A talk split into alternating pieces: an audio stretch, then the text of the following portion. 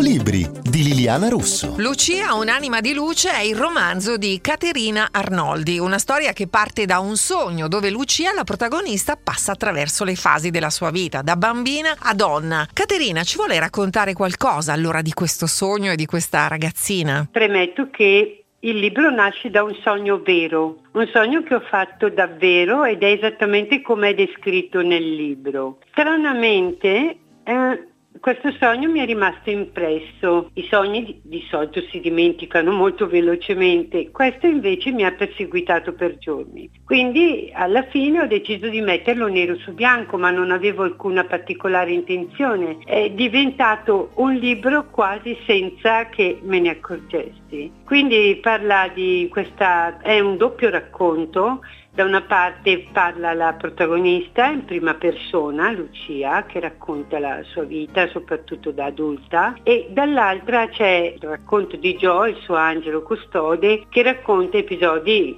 di Lucia bambina, cose particolari che l'hanno contraddistinta rispetto alle, alle, compagne, rispetto alle persone con cui si è confrontata durante la crescita. Il filo conduttore di questo romanzo, oltre alla voce narrante appunto di Joe, questo angelo custode, è l'amore ed è tutto quello che va oltre le cattiverie e le malignità del mondo. Esatto, è, questa, è questo il messaggio che alla fine io vorrei poter dare con questo libro.